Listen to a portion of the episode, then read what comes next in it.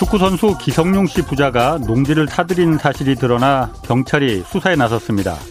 이천십오 년 광주광역시에 있는 농지를 매입했는데 이 땅에 농사를 짓겠다며 영농계획서를 구청에 제출해서 이 농지를 매입할 수 있었다고 합니다.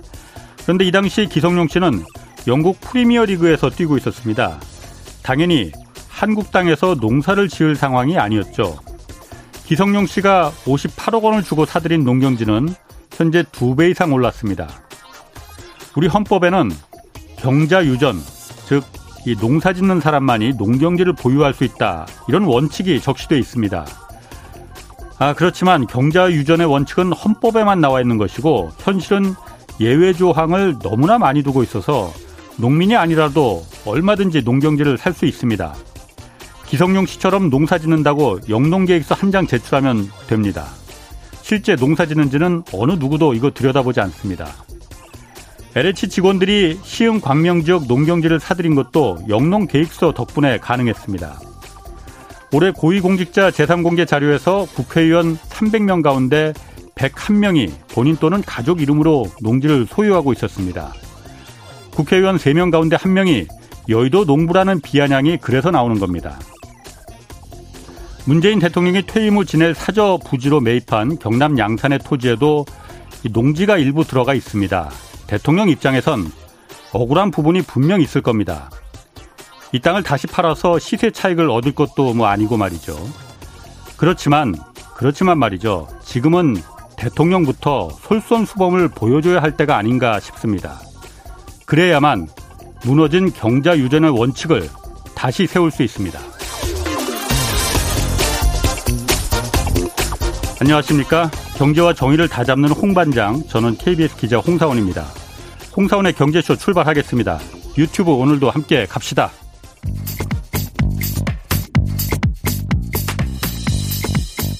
세상 어디에도 없는 중문직답 세무상담. 정직하고 지혜로운 납수의 길잡이, 친절한 수남씨, 안수남 세무사를 만나보세요. 네, 오늘 그 정부가 지난 삼월에 발표한 농지에 대한 투기 근절 대책으로 바뀌는 이제 토지 거래 세금 제도, 그리고 또 당장 유월 일일부터 적용되는 이 다주택자 세금 부담, 이 분석해 보겠습니다. 부동산 세법 전문가이신 세무법인 다솔의 안수남 대표 나와 계십니다. 안녕하세요. 네, 안녕하세요. 네, 안녕하세요. 네. 유월 일일부터 이제 한 달 조금 한 달 열흘 정도 남았습니다. 네. 그 다주택자에 대한 그 보유세, 종부세 네. 부담이 확 늘어난다고 했잖아요. 네, 네, 그래서 그렇습니다. 그래서 뭐 억소리 날 거다라고 네. 계속 말씀하셨었잖아요. 네. 그런데 요즘 보니까 예. 그거 대비해서, 그러니까 육 개월 동안 유예를 준 거잖아요. 육 개월 안에 다 네. 팔아라. 네. 어? 그때까지는 네. 중과세 안 할 테니까. 네. 근데 유월 일일부터 이제 중과세 하겠다는 거잖아요. 네. 요즘 증여를 하는, 네. 파는 거보다 증여를 네. 하는 그 다주택자들이 그렇게 많다고 해요. 네. 그러면 양도세 내는 거보다 증여세 내는 게 더 유리한 건가 보죠, 그러면은? 그러니까 결국은 이제 십억짜리가 네. 이십오로 올랐다. 예. 그럼 이제 십억이라고 치면요, 양도 차익이. 예. 우리가 이제 중과세율이 현재 상태에서는 육십팔 퍼센트지만은 예. 유월 일일 날 내면 팔십이 점 오 퍼센트까지 내야 되거든요, 세금으로. 예. 예. 근데 오히려 이십억에 따른 증여세가 더 적거든요. 음. 그러면 양도 차익에 대한 양도세 낼 돈을 예. 증여세로 내버리면 취득가액이 증여가액으로 끌어올라가 버리잖아요. 예. 이십억이 취득가로 인정이 되니까. 예. 나중에 팔 때는 이십억 이후에 발생한 양도차익만 세금을 내게 되는 거거든요. 예. 그러니까 지금 현재 주택가격이 계속 안 떨어진다는 전제에서는 음. 팔기 싫죠. 음. 지금 현재 어떻게든지 내 가족한테 묶어놓고 예. 예. 올라가면은 그나마라도 더 양도차익이 나니까. 예. 또 더군다나 그거를 상속으로 줄 바에는 상속세를 어차피 내야 될 것 같고. 예. 그러니까 이제 미리서 사전에 증여세를 내는 그런 분들이 많죠. 음. 예. 그래서 그러니까 오히려 예. 양도보다는 거의 증여가 다 이루어지는 것 같습니다. 그럼 예. 집값이 계속 오르 올라간다면은 네. 어, 상속세, 아니 저 양도세 집 팔아서 네. 파는 것보다는 증여하는 게 더 이제 유리한 네, 거고 네. 다주택 입장 네. 입장에서 네. 만약에 집값이 떨어지면 어떻게 되는 겁니까, 그러면? 오히려 증여를 한 것이 손해겠죠. 손해. 근데 이제 겁니까? 지난번에 유예 규정을 잠깐 줬지 않습니까? 예. 유월 삼십일까지. 예. 근데 예. 문제는 유월 삼십일 이전에 팔았던 분들은 예. 그 사이에 집값이 올라가지고요. 예. 아, 그러니까 전부 다 이제 병이 날 지경이 돼버렸죠. 아. 예를 들어서 십억이 팔았는데 그대로 불과 몇 개월 사이에 삼억만 오억이 올랐다 하니까. 예. 예. 그러니까 그 유예 규정을 철회해서 세금 부담을 줄여보려고 했는데 예. 오히려 가격이 올라가 버리니까 예. 처분한 것을 후회하는 그런 어. 경우가 왔죠. 어. 네. 네. 그럼 저희 그 오늘 그 부동산 게시판 뭐 여기 제가 한번 좀 이렇게 뒤져보다 보니까 네. 이런 그 얘기가 있더라고요. 시부모님이 이주택자라서 네. 세금 부담이 되시는지 네. 현재 거주 중인 아파트를 증여해 주려고 한다. 네. 근데 물레역에 이십 년이 넘은 아파트인데 증여세 삼억 원을 부담해야 되나 봐요. 네, 네. 이게 증여를 받는 게 맞는 건지 모르겠다. 네.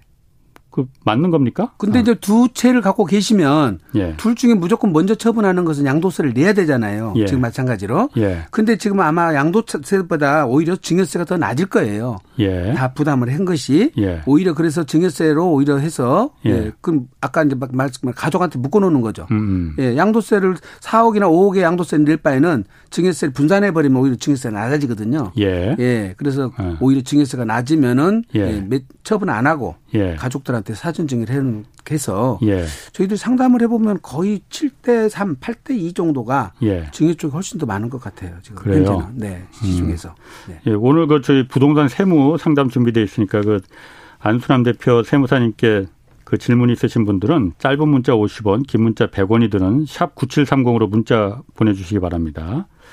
자, 그러면은 어, 증여하는 건 그렇고 이 네. 다주택자들한테 유월 일일부터 보유세도 올라가고 네. 팔 때 양도세도 중과세가 되잖아요. 이제 지금 단기 양도는 일 년 미만은 칠십 퍼센트, 예. 그다음에 이 년 미만은 육십 퍼센트, 예. 예. 그다음에 이제 기본세율을 적용하는데 분양권 같은 경우는 일 년 이상 보유하면 칠십 퍼센트, 일 년 이제 미만 칠십 퍼센트, 일 년 이상 보유해야 육십 퍼센트거든요. 예. 전국에 공통적으로 다 적용하거든요. 예. 분양권 같은 경우는 그러니까 예. 이제 주택이나 입주권이나 분양권은 단기 양도는 거의 못 한다고 보시면 되고요. 예. 그다음에 이제 양도소득세 중과세율이 이주택자가 예, 기본세율 플러스 이십 퍼센트. 예. 예. 그다음에 예. 삼주택자는 기본세율 플러스 삼십 퍼센트까지 올라가 버리고요. 음. 예. 이제 종부세는 지난번 말씀하신 것처럼 이번에 이제 지금 거의 개별 공시가가 개별 공시 주택 가격이 예. 십구 퍼센트 평균 올랐다고 그러지 않습니까? 예. 이십 퍼센트 가까이 오른 가격에 예. 공정시장 가액 비율이 이제 작년에 구십 퍼센트였다 올해 구십오 퍼센트. 예. 그다음에 이제 세부담 상한선이 작년에 이백 퍼센트였는데 올해는 삼백 퍼센트까지 끌어올라갔거든요. 예. 세율이 거의 두 배가 올라갔어요. 예. 그러니까 기본적으로 이백오십 퍼센트가 올라가요. 음. 예, 그리고 세부담 상한선이 삼백 퍼센트니까 음. 이백오십 퍼센트에서 삼백 퍼센트 사이에 거의 종부세가 늘어난다고 보시면 됩니다. 음. 작년에 아마 이천오백만 원 정도 부담하셨다. 그럼 올해 칠천에서 칠천오백만 원 정도 아. 종부세가 그 정도 내신다고 보시면 돼요.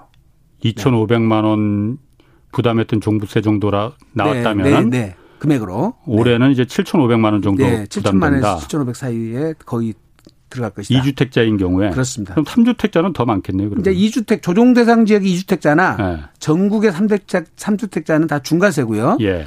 비조정 지역의 이주택자는 그건 중과세는 아니거든요. 예. 예. 그래서 아. 이제 수도권이나 이렇게 음. 광역시 조정 대상 지역으로 지정된 지역에 있는 주택 이주택자를 음. 말씀드린 거니까. 그렇군요. 예. 그러니까 정부에서 그 이제 그 올해 유월 이제 다음 다음 이제 유월 일일부터 네. 그 중과세하기로 방침을 정한 애초의 목적은 네. 그러니까 좀 다주택자가 네. 주택을 좀 그 실거주 목적이 아니면은 처분해라. 투기, 투자의 목적이면 네. 투기의 목적이면 팔아라. 예. 그래서 육 개월 동안 유예를 준 건데 네.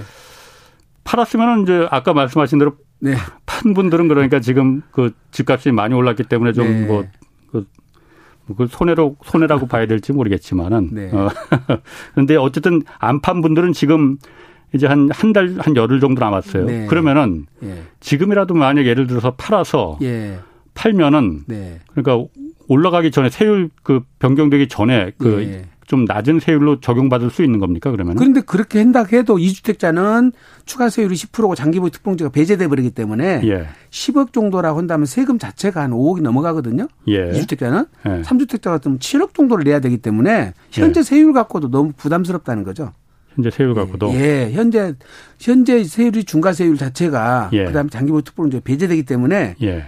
내년에 십 퍼센트 더 올린다 하더라도 예. 현재 예를 들어 칠천만 원 낼 돈이 팔천만 원, 천만 원 늘어나는 거기 때문에 네. 예, 그것에 오는 감은 그렇게 크질 않을 것 같습니다. 아. 예. 그래요. 네. 그러면 지금 다주택자 같은 경우에 집이 두 채 이상인 분들이 두 가지 케이스가 있다고요. 그러니까 네. 그 이 세금이 아까워서 네. 못 파는 경우 네. 그리고 또 하나는 이 주택을 처분하고 싶어도 예. 어, 중과세가 돼버리기 때문에 예. 세금을 낼 돈이 없어서 처분을 예. 못하는 경우 예. 이런 경우가 뭐 있다고 하거든요. 네. 아니, 그러니까 처분하면 돈은 환가가 되니까 예. 낼 돈이 있겠지만은. 아, 그러니까 집을 판 돈이. 예, 들어오니까. 지금 심지어는 아. 아까 말씀하신 대로 전세금 빼주고 예. 실제 돈 수령해가지고 세금 못 낼 돈이 많아요. 음. 세금 부담할 돈이 안 나오는 분들이 꽤 있습니다. 아, 네. 그러니까 전세금, 예. 전세값 내주면은 돌려주면은 빼주고 나면 실제 실제 현금 수령한 돈으로 세금 예. 낼 돈이 안 나와버리면 예. 이제 못 파시는 거죠, 그런 거. 네. 그런 분들 같은 경우에는 그러면 어쨌든 지금 뭐 팔 팔아서. 예. 이득이 남는 게 없다면은 예. 그냥 이제 계속 버티실 거고 그러면 예. 중과세를 이제 그 이주택자라서 부과받을 수밖에 없겠군요. 그렇습니다. 예.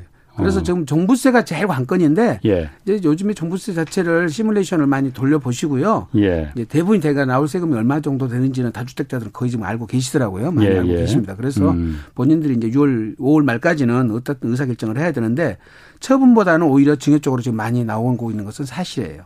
처분보다는 네, 증여. 네, 지난번에도 뭐 언론에도 나왔습니다만 보도자료가 예. 예, 실제 증여료가 많이 이루어지고 있습니다, 현장에서는. 근데 아까 말씀하신 대로 증여가 더 유리해지려면은 네. 집값이 계속 올라가야지 그게 유리한 거잖아요. 근데 대부분 다 기대를 그렇게 갖고 아, 있는 것 같습니다. 올라갈 것이다라고. 예, 예, 예, 예. 어. 그 오프닝에 대한 의견 문자가 오늘 많다고 합니다. 네. 그 팔삼삼삼 님, 이이구칠 님, 유씨님 그리고 더블유에이치오님, 이오뉴, 이오뉴님이 경호동 이런 것들이 필요하니 터가 농지까지 조금 포함되어야 하니 어쩔 수 없이 포함시킨 겁니다. 대통령 사저가 불법 농지를 한 것처럼 왜 말을 합니까? 음. 아, 뭐 그렇게 생각할 수 있습니다. 저도 그러니까 대통령 사저가 양산 사저가 농지를 불법으로 어떤 거기 불법이 있었다는 말을 하는 건 아니고요. 아, 거기 불, 대통령도 말하셨듯이 모든 과정이 합법적으로 다 진행됐었고 억울한 부분이 분명히 있습니다. 그런데 지금도 우리나라에서 지금 그 엘에이치 직원들, 그 농지 매입한 사람들도 그렇고 국회의원들도 그렇고 어느 누구도 불법으로 농지 취득했다고 하는 사람 아무도 없습니다.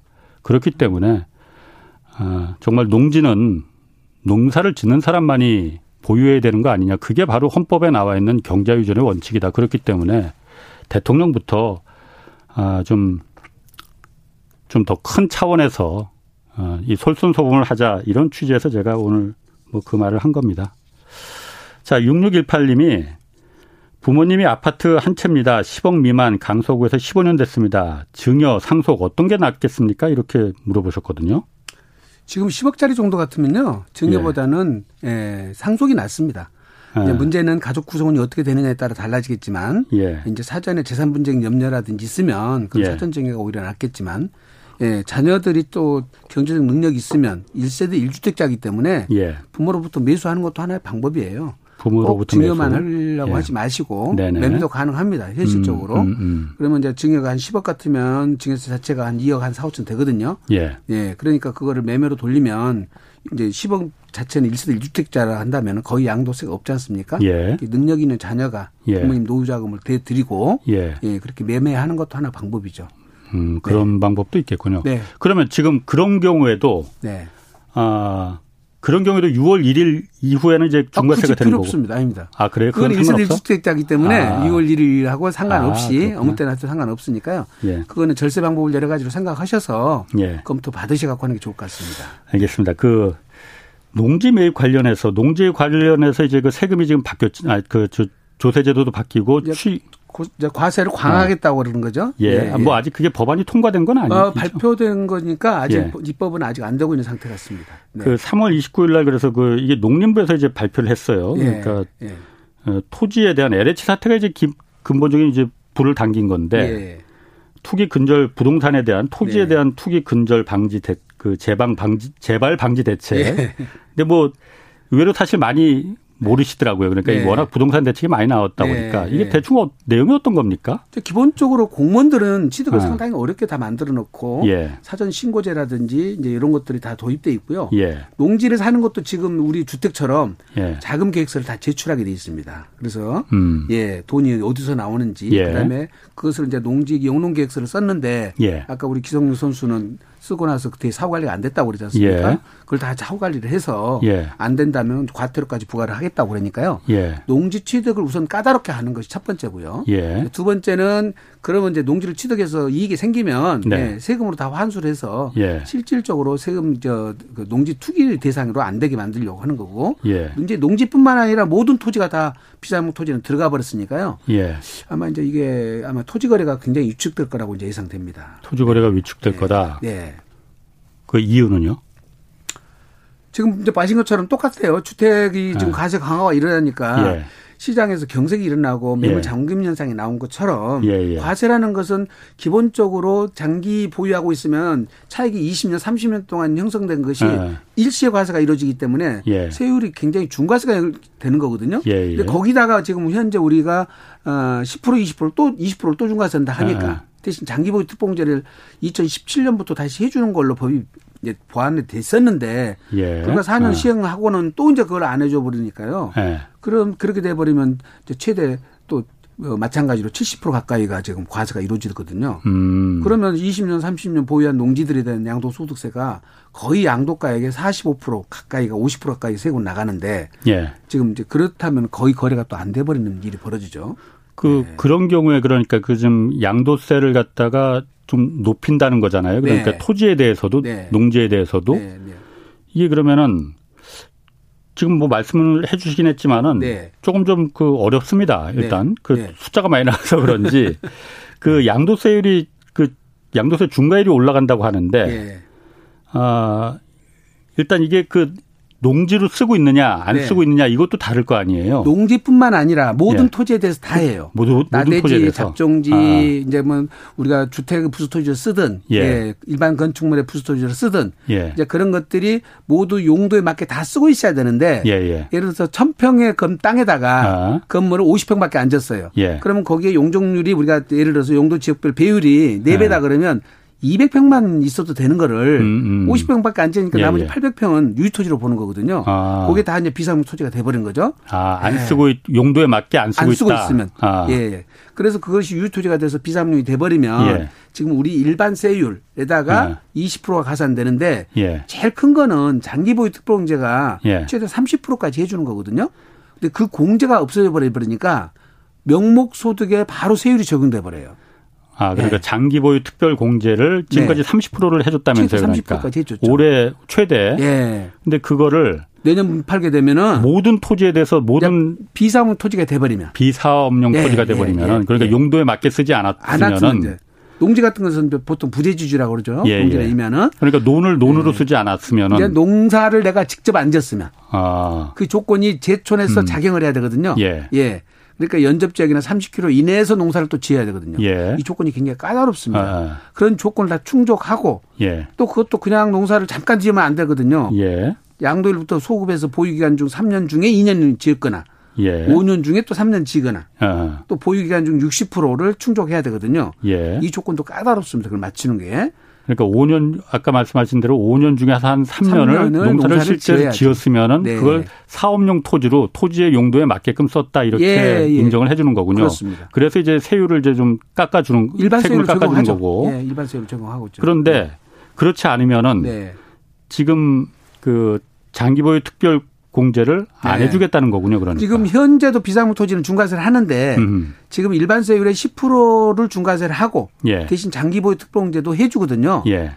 우리가 최초로 이거 비상용 토지 중과세를 때는 지금처럼 그렇게 했어요. 예. 그러니까 토지 거래가 안 돼 버리니까 예. 이게 문제가 있다 해서 그 중과세율도 낮추고 장기보유 공제도 특별공제도 해 주고 예. 이제 지금 정상화 시켜놨는데 예. 또 이번에 그 제도를 다시 이제 중과세 제도로 회귀해 버리니까 예.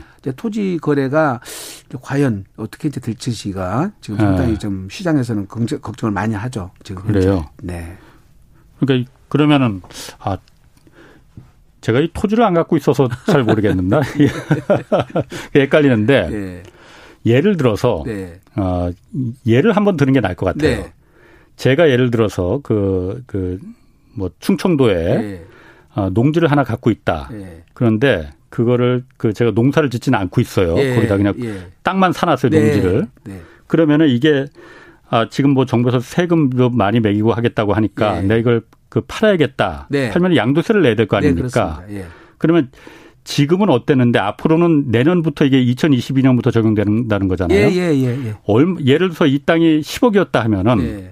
지금 팔면은 어느 정도의 세금을 내야 되고 내년에 팔면은 어느 정도의 세금이 되는 건가요? 대충 양도 차이가 한 오억 정도 계산해 보면요. 예. 십 년 이상 보유한 경우에 오억 정도 양도 차이 났다. 아, 그럼 그러니까 지금 이익이, 현재 아. 이익금이 양도 차익이 아. 오억 정도 났다면 지금 내면 한 일억 오천 정도 나올 거예요. 예. 그런데 내년에 팔면은 예. 두 배가 나오니까 삼억 정도로 나와요. 아, 두 배로 늘어나 버린 거죠. 그럼 무조건 올해 팔아야겠네. 올해 웬만큼 팔 사람들은 올해 팔으셔야 돼요. 아. 예. 이건 내년으로 넘어가는 순간은 이제 못 팝니다. 이제 이거는. 그렇겠네요. 예. 예. 세금이 너무 너무 엄청나게 늘어나 버리니까 이제 본인이 사업용이 되려면 내려가서 농사를 지어야 되잖아요. 이제 예, 예. 그런 여건이 되신 분들은 상관이 없는데 예. 지을 수 있는 여건이 안 된 분들은 예. 올해 어떻게든 파처분하셔야 됩니다. 그래요. 네. 그 몇 번 이제 질문 좀 받고선 좀 계속 이어갈게요. 일사삼팔 님이 노후 네. 봉양을 위해서 합가했고 네. 이 주택이 그래서 됐는데 네. 만약 상속의 경우가 생긴다면. 네. 양도세 감면이 이거 되는 겁니까? 네. 그리고 상속에 의한 이 주택 감면은 상속 당시 분가되어 있어야 한다고 지난번 방송에 그렇게 말씀하셔서요. 그래서 물어봅니다라고 하셨네요. 아, 원래는 네. 동일 세대 간의 상속이 이루어지면 예. 상속에 대한 혜택을 안 줘요. 예. 즉 집을 한 채 가지신 분이 상속으로 두 채가 생기면 예. 부모로부터 받은 상속주택은 주택수에서 빼주거든요. 예. 근데 한 집에 같이 살다가 상속을 받으면 예. 그건 혜택을 안 줘요. 예. 대신에 이분처럼 따로따로 살다가 예. 부모님이 난이세가 육십 세 넘으셔서 예. 합가를 했어요. 그러면 예. 효자잖아요, 사실은. 예. 그러니까 동 같은 집에 산다고 해갖고 이거를 만약에 혜택을 안 줘버리면 음. 별도로 사는 자식이 더 유리해지고 예. 함께 사는 자식은 불리해져 버리잖아요. 예. 그래서 효자 자식은 효자 자녀들은 예, 세제 혜택을 줘요. 음. 따로따로 살다가 집을 각각 갖고 있는 상태에서 예. 합가를 치르고 예. 부모님 연세가 육십 세가 넘었다면 그때는 돌아가서 상속받더라도 상속주택 혜택을 줍니다. 음. 네, 그건 받을 수 있어요. 그분의 경우는. 그렇군요. 네, 네. 일팔사팔 님이 이천사 년도에 아파트에 입주해서 살다가 이천십사 년에 강남에 십칠 평형 아파트를 사서 임대사업자 등록해서 임대했는데 구청에서 임대차 해지 통보가 왔습니다. 음. 이천사 년도 아파트를 오 년 안에 팔면 네. 일가구 일 주택 혜택을 받아서 양도소득세를 적게 낼 수 있습니까? 예, 지금 말씀하신 이분의 경우는 자동 발소 대상이거든요. 예. 예, 그러니까 의무 임대 기간을 다 충족하셔서 예. 양도를 했기 때문에 지금 십칠 평짜리 아파트를 먼저 팔아도 이건 중과세를 안 받거든. 예. 날짜 기한 없이 언제 팔아도 중과세를 안 받는 거고요. 예. 대신 이천사 년도에 사서 아파트 파는 거는 예. 본인이 이 년 이상 거주를 했어야 됩니다. 이거. 예. 이천사 년도에 사는 아파트는. 예. 그랬을 때는 일 세대 일 주택 비과세를 받을 수 있어요. 예. 즉 오 년 안에만 팔면 됩니다. 예. 예. 음. 이제 국가에서 강제로 자동발수 시켜버렸기 때문에 예. 그 경과 조치는 놔뒀습니다. 그렇군요. 네. 네. 자, 그럼 질문 또 굉장히 많이 들어오는데 네. 질문은 조금 이따 좀 또 소화하기로 네. 하고 아까 그러면 그 이게 농, 그 토지를 네. 원래 용도에 맞게끔 안 쓸 경우에 이제 그 중과세가 되는 거잖아요. 그렇습니다. 그러면은 내가 갖고 있는 토지가 네. 이게 용도에 비사업용 토지로 분류가 되는지 아니면 네. 사업용 토지로 분류가 되는지 네. 이걸 어떻게 알고 있나? 예를 들어서 농사 농지에다가 논을 농사 안 지으면 그건 당연히 이제 용도에 안 맞게 쓰는 건데 예. 그런 경우는 쉽게 아니 이제 우선 농지에다가 네. 농사를 안 짓는 것이 아니라 네. 농사를 짓더라도 네. 농지 같은 거는 이제 실수목적이 들어가거든요. 예. 본인이 제촌에서 작용한 경우만 예. 사업용으로 인정해 주는데 음음. 대신 그 농지가 주상, 주거지나 상업적 공업적 있는 땅에다가 농사를 짓는 거는 예. 용도 안 맞게 쓰기 때문에 음. 그건 본인 농사를 짓더라도 비사업용이에요. 아 그렇군요. 네, 또. 그래서 이제 네. 지금 제촌 자격 요건도 있고 지역 기준 예. 요건도 있고 예. 예, 다 다릅니다. 이제 임야 같은 경우는 본인이 제촌을 해야 돼요. 예. 예. 그다음에 이제 목장 용지 같은 거는 축산업을 본인이 직영을 해야 되고. 음. 예. 그다음에 이제 보통 건물들은 일반 건축물만 있거나 공장 건축물이 있거나 주택이 있으면 되는데 예. 아까 말씀드린 용도 지역별 배율에 맞게 건물이 지어져야 되거든요. 예. 너무 땅을 넓게 갖고 있으면 안 되죠. 아. 예. 그래서 아. 그 지역별 배율에 맞는지가 더 적합하게 다 따져야 되고 예. 건물 가액도 비교도 해봐야 되고 그다음에 면적 요건도 또 따져봐야 돼요. 그다음에 이제 아까 말씀드린 사용기간 기준이 있었잖아요. 예, 예. 그다음에 또 사용기간 기준에다가 예외 기준이 또 있어요. 그러니까 아까 말씀 사용기간이라는 건 오 년 동안에 삼 년, 삼 년 정도. 삼 년 중 이 년, 오 년 중 삼 년, 육십 퍼센트 중 아. 하나에 해당이 돼야 되는데 예. 이 요건을 충족해야 되는데 이 요건을 충족 못하는 이유가 또 있잖아요. 아까 우리가 전에 지금 나온 것처럼 공익사업이 수용되면은 예. 제가 이용하고 싶어도 못 이용하잖아요. 예. 그랬을 땐 봐주는데 예, 지금은 음. 사업인정고시일로부터 이 년 이내에 들어간 거는 예. 비상업용에서 빼주도록 돼 있어요. 그런데 예. 앞으로 이거를 오 년으로 연장하겠다는 거거든요. 예. 예. 오 년 이전에 취득한 것들만 사업료로 봐주겠다. 어. 그다음에 내년부터 법 통과된 이후에 취득한 사람들은 예. 아예 이제 공익사업으로 수용되더라도 예. 네가 직접 안 쓴 거는 비상업용은 얘를 인정을 안 하겠다 그런 그러거든요. 음. 그러니까 이제 앞으로 토지 취득에서 보상이 들어가면 공익사업이 수용되더라도 이제 비상업용 토지 같은 경우는 세유, 세금이 어마나, 어마하게 많이 나가버리죠. 네. 그러니까 공익사업에 수용된다는 게 그러니까 예를 들어서 신도시 건설하는데 예. 그 강제 수용 당하는데 내가 가, 갖고 있는 토지가 네. 수용이 돼도 네. 이런 경우에도 그러면은 이게 비사업용 해당되면 해당되면 예, 예. 중과세가 된다 이거죠. 봐주는 게 없고. 여태까지는 그럼 봐줬었습니까? 네. 어. 근데 아까 말씀드린 사업인정구실로부터 이 년 이전에 취득한 거는 아. 예, 뭘로 썼든 간에 예. 국가에서 일방적으로 뺏어가는 거니까 아. 강제 수용 당하는 거니까. 중과세를 안 했는데. 예, 중과세를 안 했죠. 아. 예, 안 했는데 이제 기존 주택, 기존 땅은 오 년 이전에 취득해야 되고. 이 년이 아니고 오 년. 예, 예, 예. 예, 그러니까 음. 이미 정보를 빼서 빼, 산 사람들은 안 봐주겠다 이 뜻 같아요. 아, 네, 그러니까 네. 그 신도시로 여기를 지정을 하겠다는 고시가 나오기 네. 오 년 전에 이전에 취득한 것만 좀 봐주고, 봐주고 예. 오 년 전 사람들은 이전 거는 예, 다 이후에 중과세를 적용이 되는군요. 그렇습니다. 중과세가 돼버리죠. 네. 아, 예. 그러면은 이런 것도 궁금합니다. 예. 어. 투기하고 상관없이 장기 보유한 사람들이 있을 거 아니에요. 네. 그러니까 내가 그냥 그 내가 예를 들어서 아버지한테 물려받았어. 네. 시골에 있는 땅을 예, 예, 예. 농지를. 예. 내가 물론 거기서 농사를 짓지는 않고요. 예. 이런 경우에도 그냥 물려받았는데도. 아, 그런 거는 이제 예외로 규정을 뒀죠. 아. 부모님이 예. 팔 년 이상 작용해서 예. 농사를 짓다가 상속받은 경우. 아. 예. 또 임야도 마찬가지 제촌 요건을 다 갖춘 경우. 예. 이런 것들은 자녀들이 이제 상속을 받았다면 또는 예. 증여를 받았다면 예. 그거는 사업용으로 인정을 해줘요. 예. 아, 그러니까 내가 농사를 짓지 않고 부모님이 아버지가 부모님이 때. 농사를 네, 졌을 네, 때 네, 네. 아. 이미 사업용 요건을 충족을 했으니까 아. 대를 이어서 물려받았다 하더라도 예. 그런 경우는 또 봐주는 예외 규정이 또 따로 있습니다. 그렇군요. 예. 아, 또 질문 몇 개 많이 들어와서 네. 좀 물어볼게요. 육사칠육 님이 임대주택을 자진 말소하고 거주주택으로 할 수 있나요? 네, 다, 당연히 있습니다. 아. 임대주택을 말소를 하면 예. 이제 본인이 이제 거주주택을 양도를 하고 비과세 받았잖아요. 예. 비과세 받고 나서 이제 임대주택을 내보내고 예. 본인이 사는 거니까 예. 대신 이때 비과세 받는 거는 아까 거주주택 양도한 이후에 예. 임대주택이 한 채 남아야 되거든요. 예. 한 채 남은 그 기간에 발생한 양도차익만 비과세가 돼요. 음. 그러니까 직전 거주주택하고 임대주택하고 동시에 두 채 갖고 있는 기간. 예. 거기서 발생한 양도차익은 비과세를 못 받아요. 아. 응. 거주주택 팔고 난 이후에 발생한 예. 집값 올라간 것만 비과세를 받을 수 있다. 음. 예. 그래서 전체가 안 된다는 사실을 아셔야 되고요. 그러다 보면은 거주주택 양도차익보다 임대주택 음. 양도차익이 더 클 수도 있죠. 예. 오히려. 예. 그러면 그게 비과세를 못 받아버리면 오히려 손해볼 수도 있습니다. 음. 그게 선택을 잘 하셔야 돼요. 그렇군요. 오히려 거주주택을 비과세를 안 받고 예. 임대주택 쪽에서 비과세를 받으셔야 돼요. 아. 예, 이걸 잘 모르신 분들이 굉장히 많습니다. 그렇군요. 네, 네. 칠이육일 님이 조정지역에 오 년 거주 중인데 몇 달 전에 비조정지역에 분양권이 있습니다. 나중에 받은 분양권 처분 시에 지금 거주 중인 곳은 분양권 처분 이후부터 거주기간이 다시 계산되는 건가요? 이렇게 물어보셨네요. 분양권 취득이 언제 됐는지 모르겠는데요. 예. 지금 이천이십일 년 일월 일일 이후에 취득한 거는 예. 주택수에 들어가고요. 예. 이건 조정 대상 지역이 있냐 없냐 상관없이 예. 주택수에 들어갑니다. 예. 그래서 이거를 지금 그렇게 되면은 이 분양권 취득일로부터 삼 년 안에 지금 기존 주택을 처분해야 되니까. 예. 네. 만약에 이 분양권을 먼저 사전에 양도를 했다. 예. 그러면 지금 보유기간이 리셋돼 버려요. 다시 이 년을 예, 분양권 처분일로부터. 음. 다시 이 년을 보유를 하셔야 비과세를 받을 수가 있어요.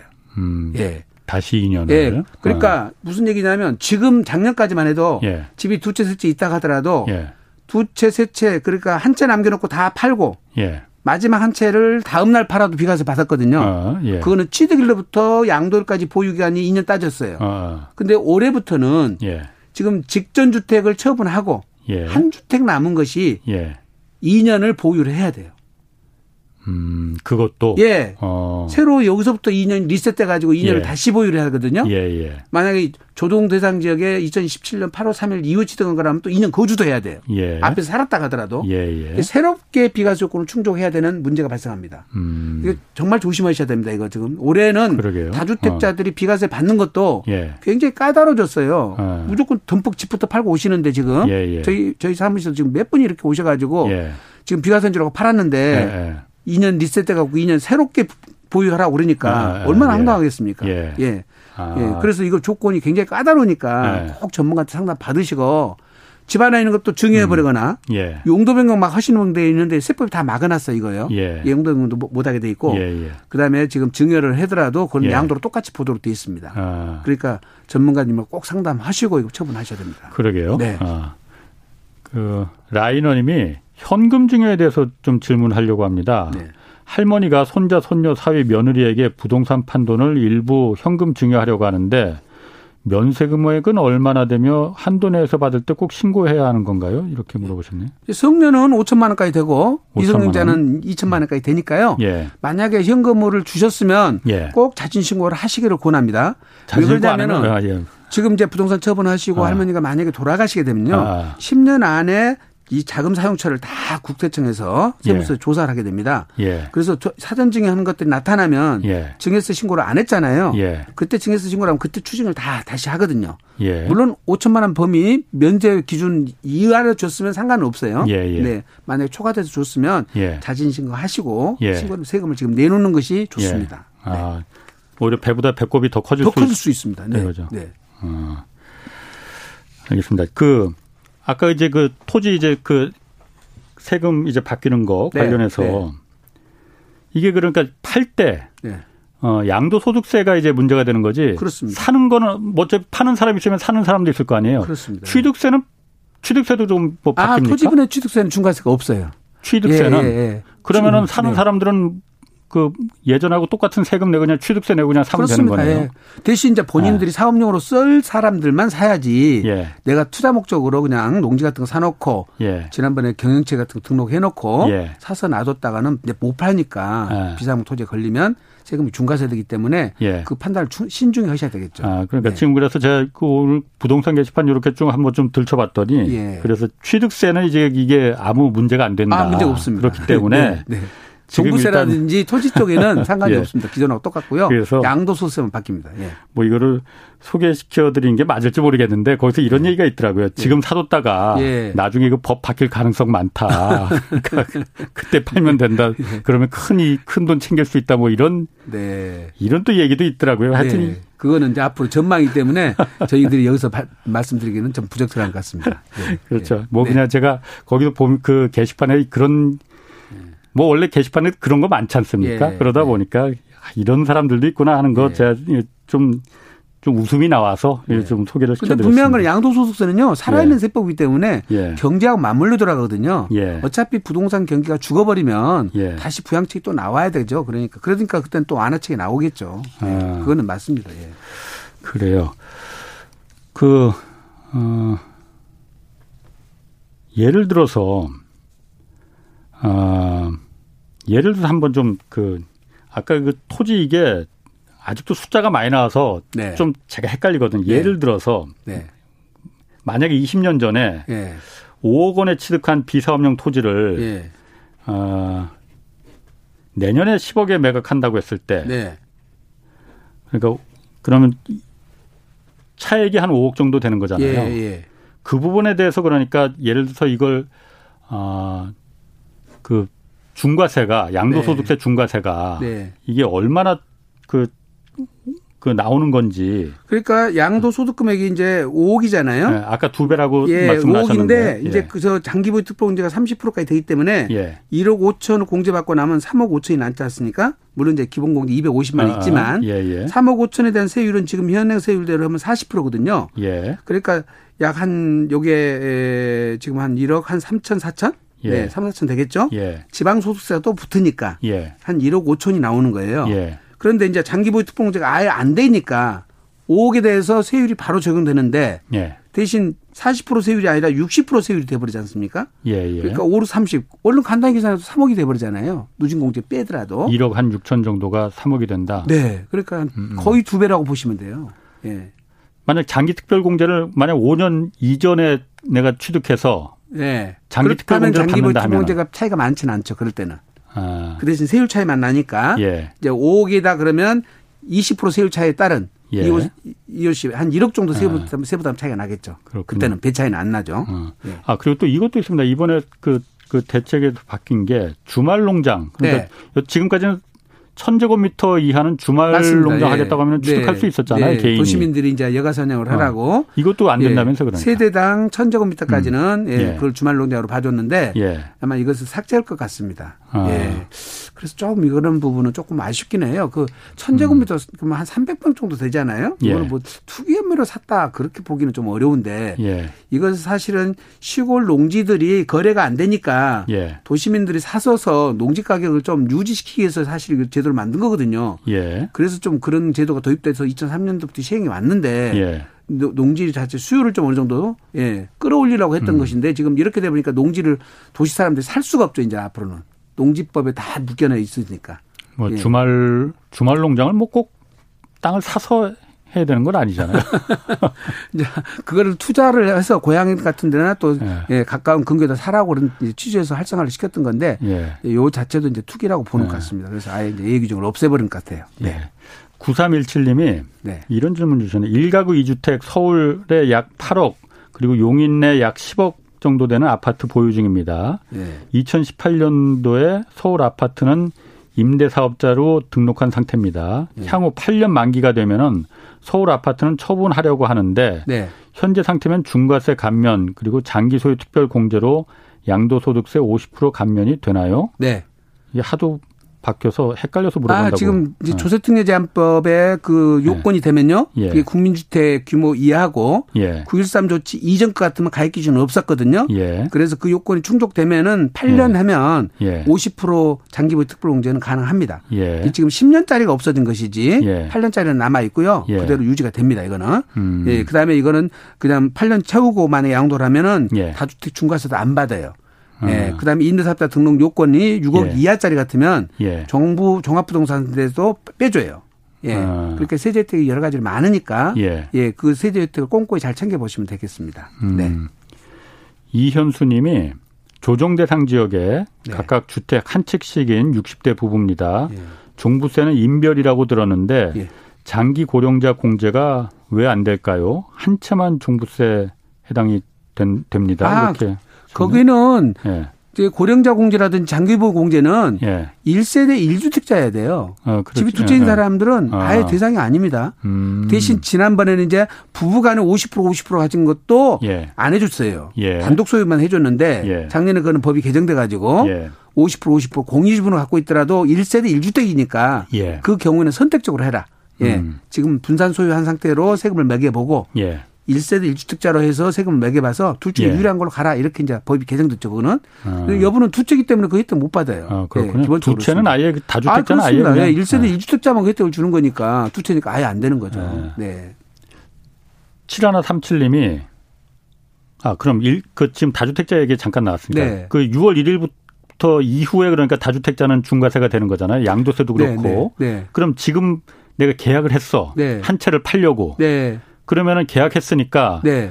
뭐 유월 일일 이후에 잔금을 다 치르더라도 네. 그 그럼 중과세를 면할 수 있는 겁니까? 아닙니다. 잔금일 기준이에요. 아 그래요? 보유세는 유월 예. 일 일 현재 소유자가 누구냐니까 예. 예 계약 체결되고 지금 잔금 이행이 안 됐으면 예. 전 소유자 거잖아요. 예. 오월 말 이전에 잔금이 청산돼 버렸다 그러면 후 소유자가 되니까 아. 예 잔금 기준이라서 계약일 예. 기준이 아닙니다. 아 네. 그러니까 중과세를 면하려면 유월 일일 이전에 잔금까지 다 끝내야 됩니다. 끝내야만이 네, 네. 그러니까 소유가 넘어가야만이 그렇습니다. 소유권은 안 넘어가더라도 잔금 청산이 끝나서 예. 확실하게 예, 매도가 완료가, 완료가 돼야 되겠죠. 네, 아, 네.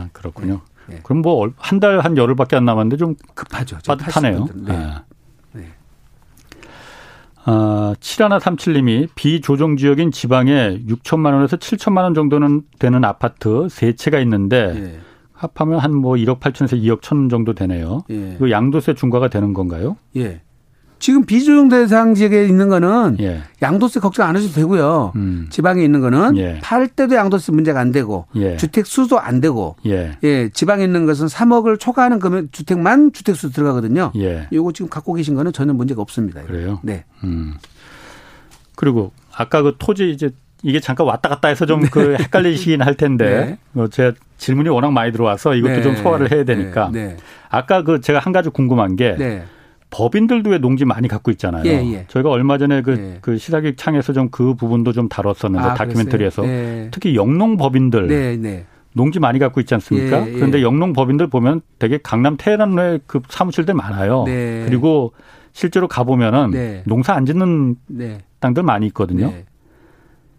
이런 농 영농 법인들이 갖고 있는 농지들도 네. 그러면 그 이번에 어떤 그 세금 부담이나 이런 게 네. 바뀝니까? 그거는 지금 현재 마찬가지로 비상 토지 판정이 예. 까다로워졌죠 이제. 아. 네, 그러니까 고유 목적 사업을 다 써야 되니까 음. 농지를 직접 경작을 하면서 본인들이 예. 예, 그런 경우만 하거나 아니면 농산물을 가지고 예. 가공하거나 이런 예. 업종들에 해당되는 것만 사업용으로 인정을 해주고요. 예. 나머지는 비사업용으로 해서 추가 과세를 하게 돼 있거든요. 예. 현재는 십 퍼센트인데 예. 앞으로 이제 이것도 이십 퍼센트로 끌어올리겠다는 거잖아요. 네, 음, 법인들에 법인들도. 대해서도 네, 맞습니다. 똑같이 개인처럼 어. 중과세 하겠다는 거니까 예. 법인으로 보유하고 있는 분들. 또 이제 자기 법인 고유 목적 사업에 맞게 예. 토지들을 쓰셔야 됩니다. 이제 그래요. 예. 그럼 이게 유월 일일부터 그 지금 그 보유세하고 주택에 대해서 보유세하고 예. 이제 그 양도세 중과세 시행되고 예. 또 이 토지세도 토지에 대해서도 이렇게 중과세가 시행되면은 예. 부동산 시장이 팔고 싶어도 팔지 못하는 사람들도 좀 생기긴 할 것 같네요. 그래서 어쨌든 정책의 의지는 예. 이게 좀 내놔라 그리고. 예. 용도에 맞게끔 토지를 이용해라라는 예. 이제 의, 목적이지만은 네. 영향이 어떨 것 같습니다. 그러니까 지금 저희들이 보기에는 이제 예. 우리가 이미 겪어봤지 않습니까? 예. 그러면 실수의 목적으로 살려는 사람들 있잖아요. 예. 근데 문제는 소유자가 양도세가 많이 나오기 때문에 예. 전가시키거나 매매를 안 해버리거든요. 예. 네. 그러니까 예. 내가 이십억을 팔았는데 세금이 팔억이 음. 나온다 그러면 예. 팔겠습니까? 안 팔지. 그러면 예. 이제 그거를 이십사억이나 이십오억으로 금액을 올려버린다는 거죠. 예. 그러니까 전가가 이루어져 버리니까 부동산 시장이 죽어버리고 예. 또 지금 새로 사는 사람들은 지금 과세가 중과세가 이루어지기 때문에 잘 안 사잖아요. 예. 그러면 기존 토지 소유자 중에서 내가 팔고 싶은데 예. 처분할 방법이 또 없는 거예요. 예. 본인이 어. 어떻든 간에 부동산을 처분해서 뭔가를 다른 용도로 좀 써야 되는데 예. 그런 분들이 이제 처분을 못하는 일이 벌어지니까 예. 어떻게 보면 선의 피해자가 생겨버리는 거죠. 음. 투기는 몇 사람이 했는데 예. 네. 누가 뭐 엘에이치 직원들이 했거나 이런 예. 공무원들이 했는데 왜 국민 전체가 지금 이게 다 피해를 보냐. 이제 이게 예. 불만 소리가 나오는 거죠, 지금 현재. 음. 네. 그러니까 좀 시장에서 무조건 이걸 중과세 할 것이 아니라 예. 투기 우려가 있는 지역을 주택처럼 예. 조정대상 지역으로 한정한다든지 예. 투기적으로 한정한다든지 예. 이럴 필요가 있지 않은 생각을 들거든요. 그 토지에 예. 대해서도. 네. 모두 다 중과세 전국적으로 해놔버리면 음. 예. 투기 거래가 지금 지금 활성화도 안 됐고 실제 예. 사고팔도 잘 안 되는데 예. 그나마 중과세까지 해버리면 이제 예. 지방경기까지 다 죽어버리죠, 사실. 아. 네. 토지역이야말로 어디가 이게 개발될지 네. 이게 모르니까는 지금 그러는 거잖아요. 그러면 이제 개발 예정지 같은 거 지정되면 아. 투기적으로 지정을 해놓고 개발하면 예. 되거든요. 예. 예. 그럼 그때는 거기서부터는 중과세 된다는 걸 알고 음. 개발 계획이 생기면은 미리미리 팔아야죠. 그러면 음. 네. 뭔가 대책이 좀 미쌀 것 같습니다. 알겠습니다. 뭐 그 고분에 대해서는 뭐 네. 여러분들이 생각이 좀 다 많이 있을 것 네. 같아요. 네. 팔칠사팔님이 할머니께서 네 명이 문중 땅으로 산 천사백 평 농지를 손자에게 증여한 시골 농지 할머니 지분은 그러니까 손자에게 증여한 시골 농지의 그 할머니 지분은 삼백오십 평 공시지가 천백만 원을 받았는데 국세청에서 신고하라고 문자가 왔는데 이거 신고해야 합니까? 네. 당연히 신고해야 될 것 같은데. 네, 당연히 신고는 해야 됩니다. 금액이 예. 적더라도. 예. 네, 신고는 해야 됩니다. 일단은. 네, 네. 그렇군요. 네. 그리고 천일사사사님이 전북 부안에 거주 중인데 네. 상가주택이 아내 명의로 되어 있습니다. 저는 직장, 직장 근무 중이고 부인이 사업자 등록 후에 임대업을 하는데 의료보험이 집사람 앞으로 많이 나와요. 이걸 무상임대 후 제 앞으로 사업자 등록을 하면 안 되는 건지요. 예. 소유자 앞으로 해야 되는데 그러면 예. 본인한테 증여를 해서 예. 남편이 증여를 받아가지고 사업자 등록 정정신고를 하면 되죠. 아, 남편이 증여를 받아서? 그렇습니다. 예. 어, 남편이 그러니까 부인. 부인한테 지금 말씀은 남편한테 무상으로 예. 주고 예. 이제 전대를 받아서 예. 다시 이제 남편이 하는 거 어떻겠냐 하는 것 같은데요. 예. 특수관계자 간의 무상사용에 따르면은 부당이익 예. 계산 부인이 자고 예. 무상에 따른 또 이제 증여이익이라는 게 또 있어요. 예. 그래서 다른 세금이 복잡해집니다. 그렇군요. 이제 그거는 비교를 한번 해봐야 돼요. 전문가님한테 가서. 예. 네. 구칠구공님이 이천십팔 년에 상속받은 주택이 평택시 포승읍에 있는데 매매도 안 되고 전월세도 못 놓고 있는데 이 주택이 일가구 일주택으로 적용받지 않고 수도권에 어, 무주택으로 이 아파트 청약을 할 수 있습니까? 이렇게 물어봤거든요. 아파트 청약은 저희들이 전, 전문이 아, 아니라서 아마 그쪽 이거는... 전문한 분한테 여쭤보시는 줄 같습니다. 네. 이거 번지수가 좀 틀렸고요. 네, 네, 네. 구하나 공사님이 삼억 이천에 사서 오억에 팔았습니다. 사월 십이일 십 년 이상 보유했고요. 네. 그래서 일가구 이주택인데 양도세가 얼마나 나올까요? 구미입니다. 일가구 일주택에? 이주택. 이주택. 어. 이게 조정대상책이 있는지 없는지도 봐야 구미, 되고요. 구미라고 하는데. 구미. 예. 구미는 조정대상책은 아니네요. 예. 보유기한이 지금 얼마인 줄 안 나왔잖아요. 십 년 이상 보유했다고. 십 년 이상 했으면 이십 퍼센트 예. 같으면 삼천육백이면 일억 오천인데 예. 예. 지금 세금은 한 삼사천 정도? 예. 그 정도 예상됩니다. 삼사천 정도? 네. 네. 납부세금은. 어. 네. 그렇군요. 네. 어, 그리고 삼팔육사님이 일가구 일주택 이십 년 거주 매매가 십오억, 그리고 양도 차익 십삼억 이천, 양도소득세는 이러면 얼마나 나옵니까? 거주를 했나요? 거주를 했는지는 거주를 나오지 않는데. 거주를 십 년 이상 하셨으면 네. 예, 세금은 거의 얼마 안 나와요. 한 이삼천? 예, 예 이천도 안 나올 겁니다. 예. 이천만 원 미만이고. 음, 음. 거주를 안 하셨으면 지금... 예. 그거는 아, 이십 년 거주네. 아, 거주했어요? 그러면 네. 세금 천만 원, 천만 원 내에 나올 겁니다. 거주 안 했으면 얼마나 나옵니까? 그도 그건 꽤 나와요. 그럼 일억대 넘어갑니다. 아, 예, 그래요? 예, 예. 어. 장기보유특 보면 차이가 많이 나니까 음. 일억 가까이 나올 수도 있습니다. 예. 이십 년 삼, 거주했으면 걱정 안 하셔도 돼요. 음. 네. 삼일삼이님이 부산에 증여받은 주택이 있고 임대사업자는 신청했대요. 예. 실거주는 세종시에서 하고 있습니다. 예. 세종시에 이 년 이상 실거주 아파트를 매매하고 평수를 좀 늘려서 가려고 하는데 세종시 거주의 아파트는 양도세가 몇 프로나 나오나요? 지금 증여받은 거를 주임사 등록을 해놓으셨으면 예. 이거는 요건을 검토해서 지금 예. 아마 임대 개시 당시 삼억 원 요건을 충족해야 되고요. 예. 네, 그리고 임대 기간을 충족하게 되면은 세종시 실거주는 비과세를 받는 거니까. 음. 예, 구억 이하는 세금이 안전히 없고 예, 구억 예. 초과분에 대해서는 일세대 주택으로서 고가 주택으로 일부 양도세를 내게 되겠죠. 예. 네. 그건 뭐 큰 부담은 아닐 것 같습니다. 네. 아, 또 하나 좀 볼게요. 오육오칠님이 조정지역의 이십오 평 아파트 그리고 지방 조정지역의 단독주택 공시지가는 오천만 원이고 시가는 한 일억 정도 된대요. 네. 아파트 먼저 팔면은 이거 중과세 대상이 됩니까? 네, 네. 조심하셔야 돼요. 지금 소형주택이 있고 예. 일반 중과세 대상 주택이 있으면 예, 예. 그거는 이 중과세 대상 주택은 중과세를 먹어버리거든요. 예. 소형주택을 먼저 처분하시고. 소형주택 그러니까 네. 지방 조정지역에 예, 있는 예, 단독주택을. 당연히 그걸 먼저 처분하시고 아, 아. 이걸 처분하셔야 되는데 예. 근데 지금 이주택자라서 지방 예. 거를 처분하시고 아까 말씀드린 대로 보유기간 이 년이 예. 리셋되니까 예. 새로 이 년이 돼야지 이제 비과세는 받을 수는 있거든요. 예. 만약에 이제 비과세는 못 받는다 하더라도 예. 일 세대 일 주택 장기보유 특별공제는 받을 수는 있습니다. 음, 네, 그래요? 그러니까 그 비과세 여부를 다 판단해 아. 보셔야 돼요. 안병학님이 조정지역의 시가 이억 원인 아파트도 이거 주택수에 포함되나요? 조정지역에서는 당연히 포함되고요. 네, 네. 네, 어떤 취득세 측면인지 네. 양도세 측면인지 모르겠지만 네. 조정대상지역이 있다면 둘 다 전부 다 주택세 포함된다고 보셔야 됩니다. 그렇군요. 네. 네. 그리고 지금 아까 뭐 말 그 보유세가 유월 일일부터 이제 다주택자에 대해서 굉장히 올라가잖아요. 네. 지금 종부세도 올라가고. 네. 근데 지금 아, 하여튼 종부세 완화해 주자는 얘기가 지금 뭐 뭐 가능할지 모르겠지만은 네. 뭐 네. 지금 계속 나온단 말이에요. 네. 그럼 뭐 당장 유월 일일부터 적용이 되면은 이제 네. 한 달 조금 더 남았는데 네. 법 개정이 그 사이에 되면 이제 깎아주는 게 가능한 겁니까? 맞습니다. 그러면? 가능합니다 지금. 네. 그럼 법 개정이 그 전에 되겠네 그러면. 예, 예. 유월 일 일 이전에 네. 개정이 돼서 하거나 네. 유월 일일 넘더라도 소급 적용해주면 되거든요. 소급 적용도 예, 가능한 건가요? 그럼? 유리한 거는 소급 적용이 가능합니다. 아, 납세자에게 네. 유리한 건 소급 적용이 네, 가능한 거군요. 그리고 이제 부과 기준은 예. 올해 종부세는 십이월 달이거든요. 예. 부과하는 거는 유월 일일로 예. 기준하는 거니까 네, 그 이후에도 가능합니다. 예. 예. 질문 한두 개만 좀 더 받을게요. 예. 공칠구팔님이 일가구 일주택 충청도 진천 지역인데 실거주 사 년이고요. 이억 사천에 사서 사억 오천에 팔면 양도세가 얼마나 나오나요? 이렇게 물어보시네요. 일가구 이주택이라 합니까? 어, 일가구 일 주택. 일 주택이면 양도세 자체가 없죠. 구억 이하니까. 진천 같으면 거주요건도 어. 없고요. 예, 예. 그냥 보유요건 이 년만 충족했으면. 음, 아, 실거주가 사 년이니까? 네. 아, 양도세 그렇겠구나. 안 나옵니다. 걱정 안 예, 하셔도 예. 되겠습니다. 네.